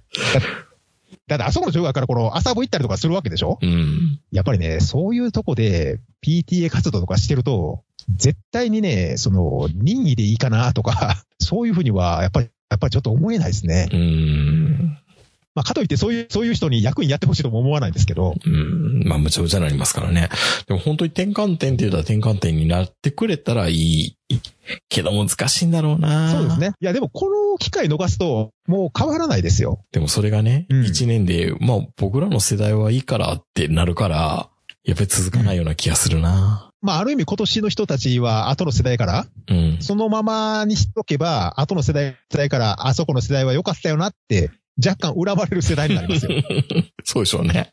うん、だからやっぱ、後の世代、来年度、その会員とか役員になる方のために、やっぱ今年は、あの、おそらくイベント自体は少ないんですから、ちょっと、その分の労力をちょっと来年以降に、あの、なんとかその PTA の行事をこう削減したり、あの、スタッフを減らしたりとか、そういう方向で使っていただいて、あの、PTA をなくすっていうんじゃなくて、こう、ね、こう、なんとか枠組みを変えたりとか、うん。仕組みを変えたりとかして、うん。うん。やっぱり、ね、地域のコミュニティっていうのはおそらくこの先、今まで以上に必要になってくるような気もしないでもないですか？や本当に、ですからねこれ大事になってくるでしょうね。それは切に今思いますら。うね。ん。うん。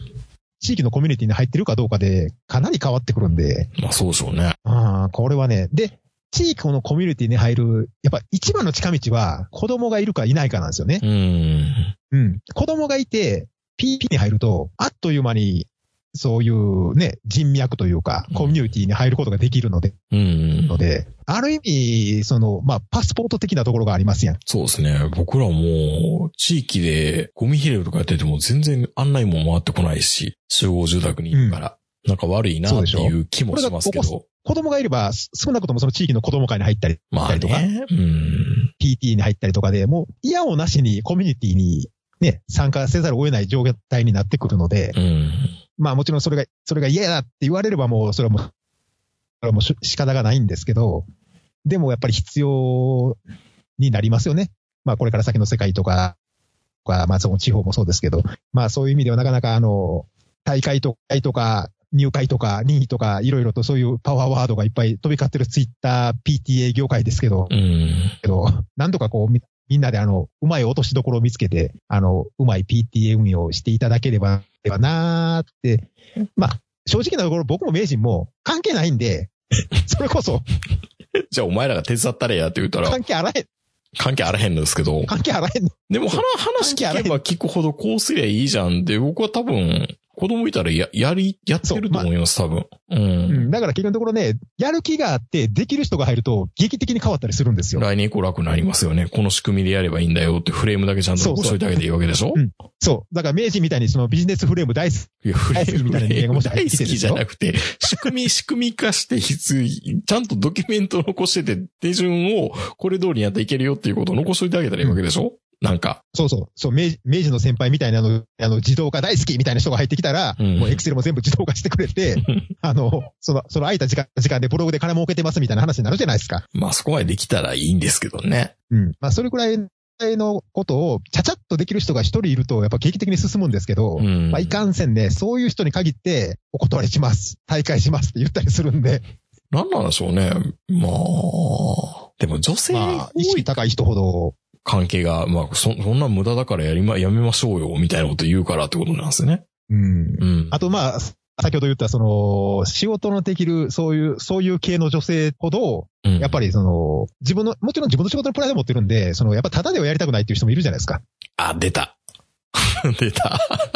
ただでやりたくないね。あ、出たって言われても。なるほど、なるほど。ちゃんとお金をもらえばしますけどっていう、はいはいね、やっぱ仕事ができればできるほど、どうしてもそうなるし、うん。あの、絵が上手いからって、じゃあ PTA のイラスト描いてくださいって言って、え、それっておかしくないっていう、あ、あ、あ、出たい。や 出た。そういう、そういう人もおっしゃ、いらっしゃいますよね、やっぱり。だから、その、ちょうどいいところ。下手くそですね、みんなね。だから、ちょうどいい線引きの人がいれば一番いいんですよ。はいはいはいはい。お金もらううほどじゃないけど、そこそこできる。ね。うーん。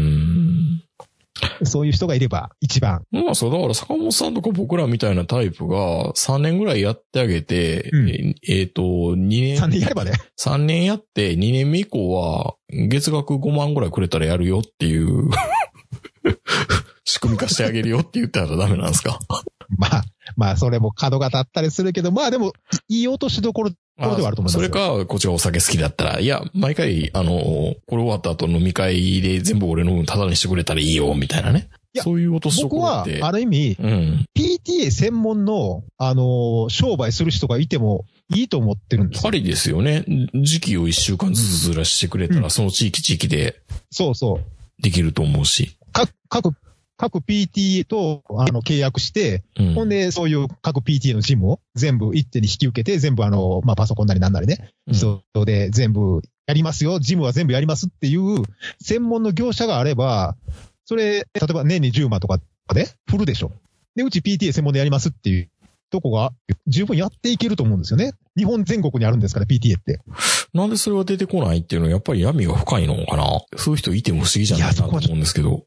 あの、例えばそういうバザーであったりなんだでああの、屋台読んだりする小学校もいっぱいあるじゃないですかう。ん。うん。だから、できなくはないはずなんですよね。そういう発想にならないのかな？ね、会員でやるべきっていう、やっぱりそういう文化があるんですよね。うん。でもその程度の外注だったら、今の PT の予算で十分できると思います。そうですよね。そこまでレベル高くなくてもできるし。なんかあれじゃないですか、あの、もうそれこそあの、同窓会を仕切っていく感情をやってくれる居酒屋みたいなのがあるじゃないですか。はいはいそはいはい。れに近いようなまあ気がするそれに近い。な。要は漢字力でしょ。で、PTA の人たちも、いまいちそういうものの相場が分かってないから、うん。外注したらすごい高いんじゃないかなって思ってるじゃないですか。うん。でも、その程度の仕事だったらそんなに高くないですよっていう業者もいっぱいあると思うんですよ。だって、普段の仕事の業務の負荷からしたら、そこまで、うんまあ、金もらわずに無給でやると胸くそ悪いっていうのはあるんですけどね、業務時間外で。うんただほら、ツイッターでお仕事くださいって言ってる人に渡すほどの、あれはちょっとないでしょ？うん個人情報もいっぱいあるし。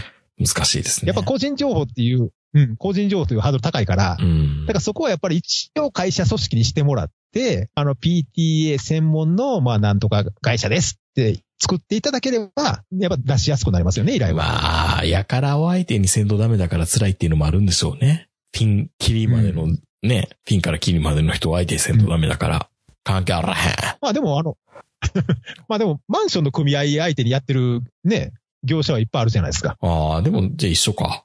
管理の代行しますっていうのと。うんうんだから下手すると、まあ例えばその1000人いるところで PTA の予算が年間200万あったとして、100万、ね、100万出したら、そこそこの仕事はしてくれるかもしれないですよ。うん。うん。そうですね。まあガード、うんガードマンまで呼ぶっていうのはなかなか難しいと思うんですよね。うん。でも、それ以外のことは結構でできるんじゃないかな。まあ、たまにね、PTA の人でもね、なんかそんなん警備員雇ったらええんちゃうんって言うけど、警備員意外と高いですからね。高いですね。まるまる人を拘束するわけですから。そうそう。あれ、あん、2ポストって言いますけど、2ポストには絶対3人いりますしね。うん。そんなに安いもんじゃないんですよ。警備員っていうのは。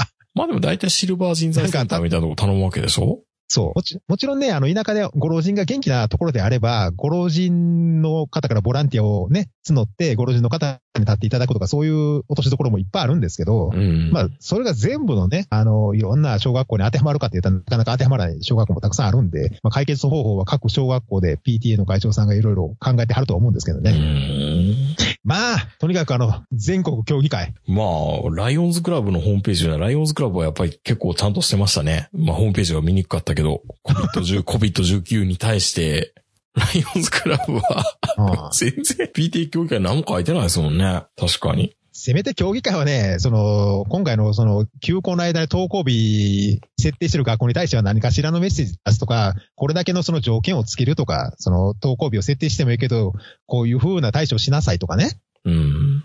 そういうある程度のその線引きというか、そういうガイドラインを出すとか、何かしらのやっぱメッセージは出さないといけないでしょうね。全国協議会って名乗るのであれば。確かに。でそういう声を出さないんだったら、上納金納める意味もないですし、いざという時にケツ持ってくれんのやったらやめるわって言うでしょ。まあ、その評議会の人も2位なんですよね。まあ、まあね、あの、各、その PTA の会長なり、連合会の会長なり、協議会の会長をこう経ていって、全国協議会の会長になったりするらしいんですけど、うんそこもいまいちよくわかんないです。子供誰が誰がどうなって子供がずーっと学校に居続けているんだったらいいけど、すごい子沢山やったらいけるってことなのかな？そうそうそうそう。だから、例えばあの、県とか市とかの上の方の会長になると、子供3人おるとかね。うん。なかなかそこもね、僕よくわかんないですよ。あれどうやって選ばれてんのかが。で、給料もらってんのかどうかすら僕知らないんですよ。確かに。うん。でも、末端の対 PTA の会長さんとか役員さんたちは全員無給ですよ。上の人たち、全国協議会の人たちがどのような感じで働いてるのかっていうのは、さっぱり末端には伝わらないです。まあ、先住じゃないでしょうね、でも。人気があるわけだから。いやー、そうですね。もちろん先住ではないですね。あの、何かしら仕事を持ちながらやられてると思うので、まあ、スタッフは先住ではいると思いますけどね、多分。うん。スタッフはね、だから、その政治家みたいに働けとは言いませんけどね。うん。でもまあ、なんかメッセージを出してほしいな。この非常事態には。はい。大体これで30分ぐらいでし 大体30分くらいでしたね。まあそうなるとは違いやいやいや、あの、わからない。あの、今僕もう1週間がすごく早いんで、30分ぐらいに今感じました。た。すでに0時過ぎてますけど。そうですね。はい。まあ、あの、本当にあの、なかなか今年は、あの、PTA の会長とかそういう総務会であの、副会長とか監査とか会員とか、その他部会のいろんな PT 役員になられた方々の、このコロナウイルスのおかげであの大変な思いをされてると思いますけれども、うん。ぜひあの、頑張ってですね。次の世代の人が楽になるように。なるように。で、あの、子供たちの安全と安心地を守りながらですね、今年の PTA の活動をなんとかこなしていただければなと思いながら、こう、本日は喋らせていただきましたと。はい。えー、いうことで、坂本会長のご挨拶に返させていただきますということですね。今日もう前、前の子供みんな寝てるからね、これもう。それでは皆さんおやすみなさい。さよなら。さよなら。